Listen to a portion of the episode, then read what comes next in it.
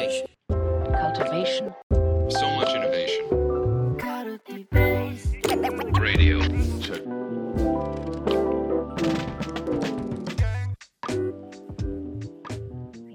えーこんにちは、耳ぐりの滝です。はい。えー、と今回のデザインラジオでは、まあ、引き続き、えー東海大兼耳ぐりのリサーチャーである富田さんと一緒に、とえーデザインの研究発表についてお話をしていきたいと思います。富田さん、よろしくお願いします。よろしくお願いします。富田です。はい。で、えっと、まあ、このラジオではですね、えっと、まあ、デザイン学会というところで、えっと、私と富田さんが、えー発表した話を取り上げて、えーちょっとお話をしていきたいというところなんですが、まあ、今回は富田さんが、えー今年のデザイン学会で発表された話をですね、少しご紹介いただきながら、デザインの研究について少しいろいろとお話ししていきたいと思います。はい。はい。というところで、えっ、と、まあ、富田さんも、まあ、割と毎年のようにデザイン学会発表されているとは思うんですが、なんかはい今年の発表は、なんかどういう、なんですかね、きっかけでというか、はい。発表されようと思ったみたいなところあるんですかね。はい。はいえっと、今回のデザイン学会の、あの、えーある、まあ、セッションがありまして、そのセッションの名前が、足元の Y を問い直す。Y っていうのは、あのなぜの Y ですね、を問い直すっていうセッションがありまして、まあ、そういった動機の部分が、をデザインはななり、えーデザインの実践はどういうふうに、えー捉えればいいんだろうということを扱うセッションだったんですね。なので、ちょうど耳ぐりさんと一緒にやられあのやっているワークショップがまさにその動機の部分を扱うワークショップだったのでこれをなんとか発表しようと思って発表しました。まさにその耳ぐりと富田さんで一緒にやってたワークショップがありまして、あの私も一緒に関わってやらせていただいてたんですけれども、すごくやっぱり、あの、耳ぐりだけではやるワークショップというわけではなく、富田さんと一緒にやるっていうのは今回初めてだったんで、すごくそうですね。そうですね。いや、面白かったですし、まあ、その話を研究発表しようっていうのを富田さんからご提案いただいて、あ確かにこういう実践は、まあワークショップの実践って研究発表できるんだなっていうのが今回、研究発表をやってみて、私自身もすごくあのやってよかったなって思うところがありましたね。はい。で、じゃあちょっとどういうご発表されたのかというところを富田さんから最初概要をご紹介いただいてもいいでしょうか。はい。えっと、音声で聞いてる方は申し訳ないんですけども、画面共有で、えーちょっと資料もお見せしたいと思います。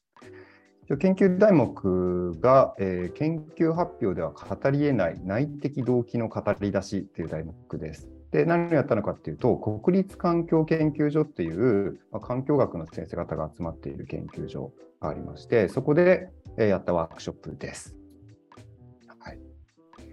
で、この共同研究っていう言葉なんですけども、協力の協協にあの働くですね、まあ、一緒に分野の異なる人たちが関わりながら研究をしていくっていうあのことなんですけども、私自身がそういった、まあ、専門分野を超えて一緒に研究する方法はどんな方法なのっていうのを研究しています。で、いろんな、まあ、あのこう統合的な研究の方法があるんですけども、えー特にですね学際研究とか超学際研究っていう分野がありまして、まあ、一つの研究目標を定めてそれに向かって、えーいろんな分野の研究者が集まるですねそこって結構難しいんですね。例えばあの専門用語が異なっていてあの何を言ってるかわからないとかですねあとは研究の、まあ、方法って分野ごとに全然違うので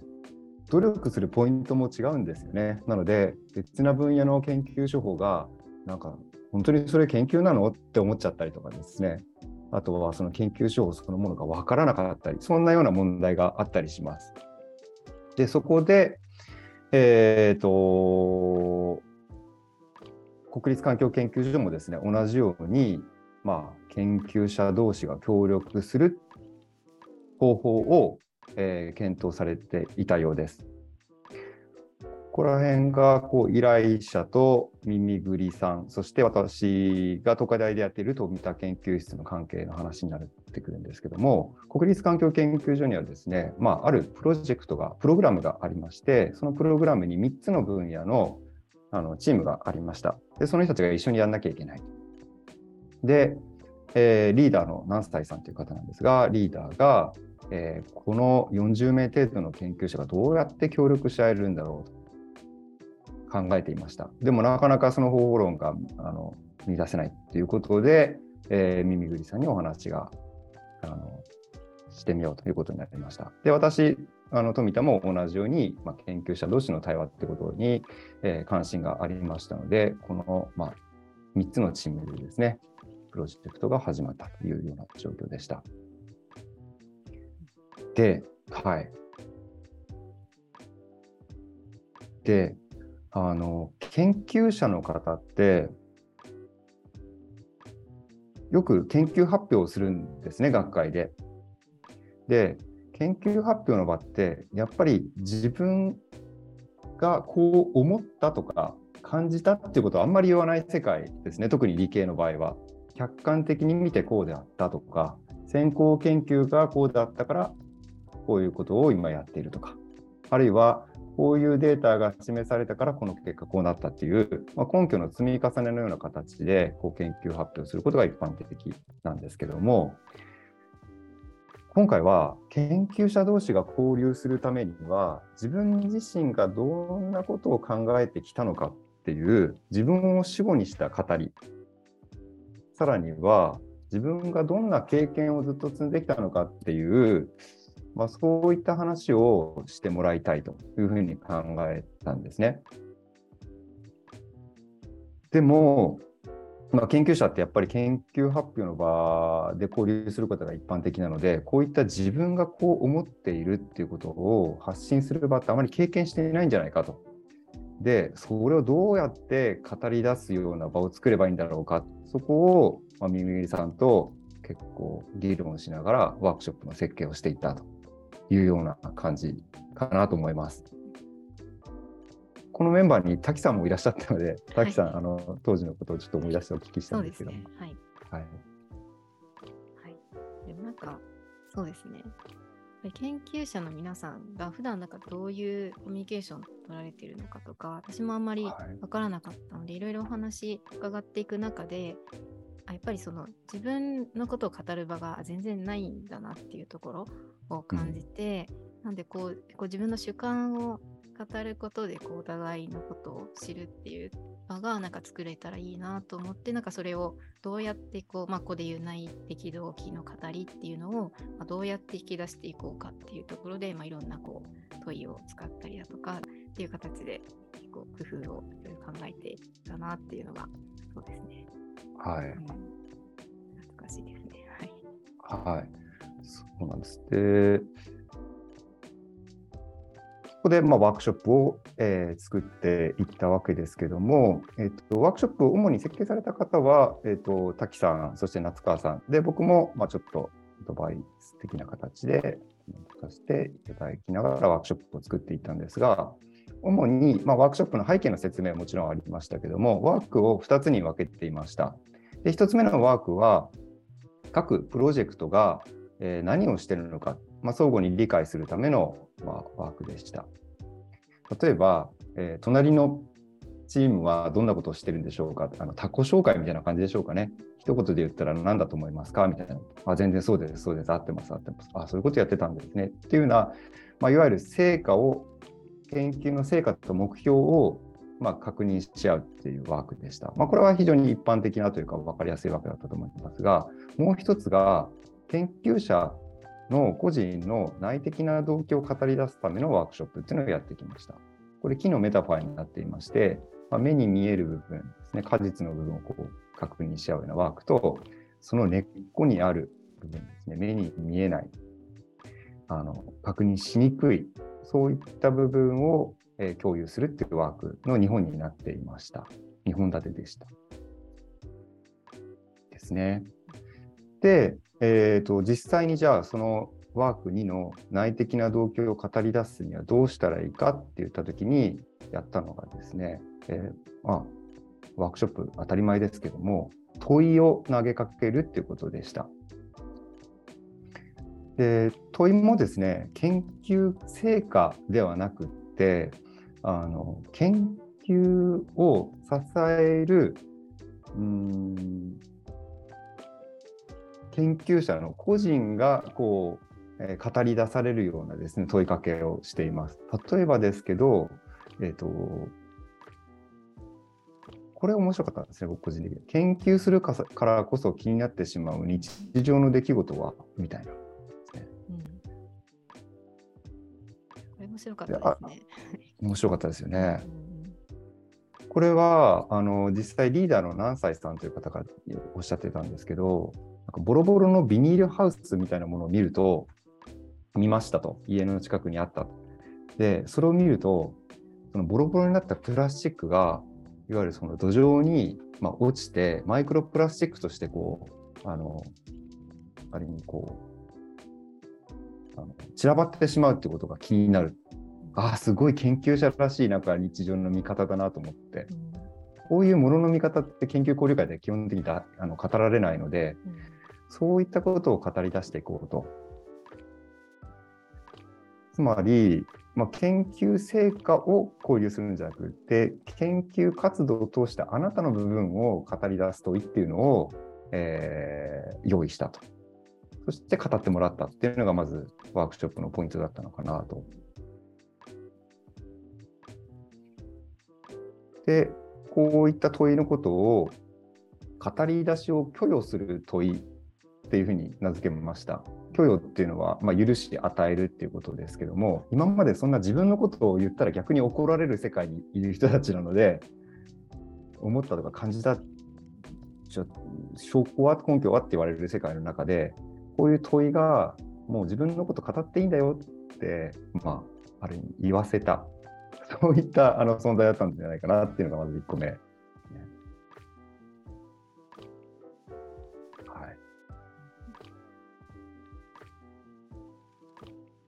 こんな感じで説明してっていいでしょうかね。まだ言っていいですか？あ、そうですね。でもなんかこの、はい。そうですね、ここまでのところは、そのワークショップで実際どういうことをやっていったのかっていうところをご紹はい介いただいたかなと思うんですけど、なんかこのこのワークショップでやったことをその研究発表として、はいまあ、考察してまとめていくにあたってのところがこの先の後半なのかなと思っていて、結構はいここが私もすごく興味深かったんですよね。ここでやったこととしては、なんかこういうワークショップだったんだけど、なんかこの実践をどう研究として捉えはい。はい直すのかってとかすごく興味深くて、でちょっと次のはい、ご紹介いそただけうですねればと思います。はい、そんなようなですね、ワークショップをやらせていただいたんですが、このワークショップをやったことを語る、まあ、研究発表するってどうしたらいいのかというところで、参考にしたというか、うん、まあ、一つの、えーえーまあ、参考にした方法が、ファクターネットワーク理論っていう方法です。これはなかなかちょっとこのラジオで説明するのがなかなか難しいんですけども、えっと、まあ、フランス人のですね、ブルーノ・ラトゥールによって提唱された社会学の手法なり、まあ、現実世界の解釈の方法と言ってもいいかなと思ったりしますが、えーその特徴は、人とか、人と物みたいなものを同列として見るっていうところなんですね。あのこれはあの専修大学の上平先生がよく事例で挙げていて僕もなるほどなと思うんですけどもけい人から見れば人が携帯電話をに、まあ、充電が切れそうな携帯電話を、えー持って充電しているっていう考え方だと思うんですけども、まあ、携帯電話と人をフラットに見たときに、えー携帯電話が人に充電させていると。いうような解釈もできると。でそう考えると、人と物っていったものを、なんかこう、捉え直すことができると。そういうような考え方。でなおかつ、その現実世界っていうのが人とか物とか、まあ、人と人、物と物、そういったもののつながりによって現実世界がこう構成されているよっていうような考え方ですね。なので、この考え方をヒントに、えーちょっとワークショップを捉え直してみようと。つまり、ワークショップに参加していた研究者が、どういう環境の中で、どんなつながりによって語り出したのかっていうのを見ていこうと思って、えー述べていきました。なので、ワークショップのいわゆるアンケートをして満足度がどうだったとか、そういうような、まあ、捉え方はあまりしていないですね。あと、発話内容を分析してとか、そういう感じではなかったんですよね。むしろ、関わった自分も含めて、ワークショップの設計に関わった人たちとかと対話をしながら、ワークショップに参加した人たちのその環境のつながりみたいなものをまとめていったって感じです。うーん、言葉で説明するのが難しい。難しいですね。はいどうでしょいや、でもなんかそのワークショップでやった実践をこうどう捉え直すかっていう、い、ろんな捉え方がある中で、まあ、今回このはい。アクターネットワーク理論っていうものをベースに、まあ、はい。どういうこうアクターがどう関わってたのかっていう視点でこう捉え直していったっていうところはすごく面白いなと思いました。しそこから見えてきたものっていうのもなんかいろいろあってそうですね。やっぱりこういう実践のこうなんか研究としての捉え方っていうのは本当にいろいろあるんだなっていうのは私も今回一緒にここで取り組んでみて思った面白さでもありましたね。なんかそういう意味で言うと、富田さん、今回このアクターネットワーク理論を元にこのワークショップを捉え直したいなって思ったのは、なんかどういったところに関心があったからみたいなのあるんでしたっけ？そうですね。やっぱりワークショップ設計者から見たら、なんか設計した人すべてが何かをこう、うーんと握っているような感覚だったんですよね。うん。で、まあ、私自身もいろんなその専門家の対話のためのワークショップやっていて、で、なんかアンケートなり、まあ、そういったものをだったりしてやってたんですけど、なんか違うなっていう、特にワークショップって状況によって全然違うじゃないですか、ダイナミズムが。はい。参加者の属性だったりとか、与えられた道具だったりとか、環境だったりとか、とにかく変わるんですよね、同じプログラムでも。でそう考えたときに、まあ参加者自身の環境側に立ってみなきゃなかなか見えてこないなっていうのはずっと感じていて、そこにこう注目してみたっていうような感じですかね。はい。一回あのアンケートでなんか満足度とかなんかなんとか得られましたかとかやって発表したら怒られました。そんなんじゃわかんないよって言って、ああなたが思ってるだけでしょって、あのガッチで怒られたことがあります。そうだったんです。はい。なるほど。確かにそうだなと思って。うんいやありがとうございます。やっぱりこういう、そうですね、すごくこのアクターネットワークっていうその、まあ、捉え方がすごく、まあ、今回はこの富田さんらしいなっていうところも感じましたし、はい。まあ、そこからこのまあ研究者の周りにいる人たちがなんかどういう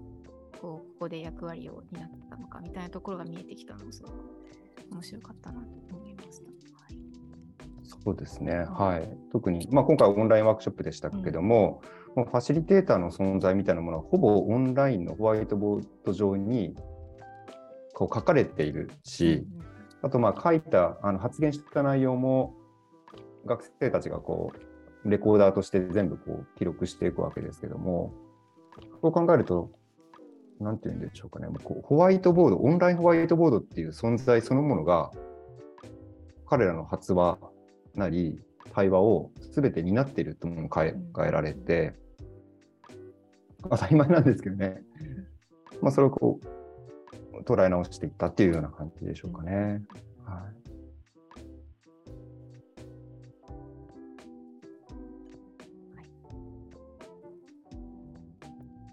い。一つあの面白かったのが学生の存在っていうのをがちょっと面白かったので紹介したいなと思うんですが、あのワークショップのグループ各グループの中に学生が1人いてその学生が、まあ、発言内容を記録していくわけですけどもその存在がどうだったのかっていうのを、まあ、その何歳さんにですねインタビューして聞いてるんですけれども、やっぱり専門用語を、えー専門家同士で集まると、お互い知ってると想定して、どんどん難しい言葉使っちゃうんですよね。もしかしたら僕も滝さんも同じような分野にいる人たちなので、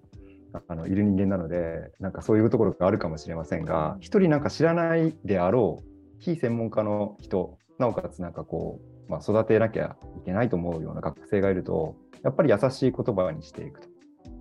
ね、でそうすると、あの、かっこつけない、優しい言葉にすればかっこつけなくなるから、自分の殻を破りやすくなるっていうようなことをおっしゃっていて、こういった、まあ、一種の非専門家がこのワークショップに介入するっていうことの意味も少し、まあ、見えてきたうん、ね。はい。そうですね。聞き手の存在の重要さっていうのを改めて感じたというところで、語りを引き込む聞き手というふうに名付けて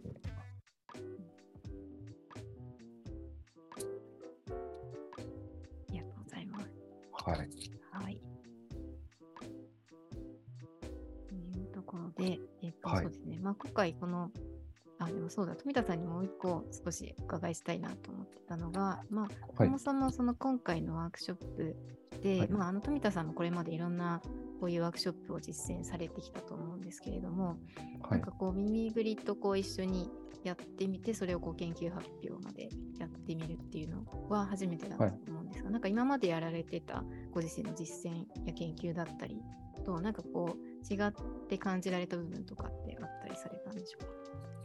そうですね。あの、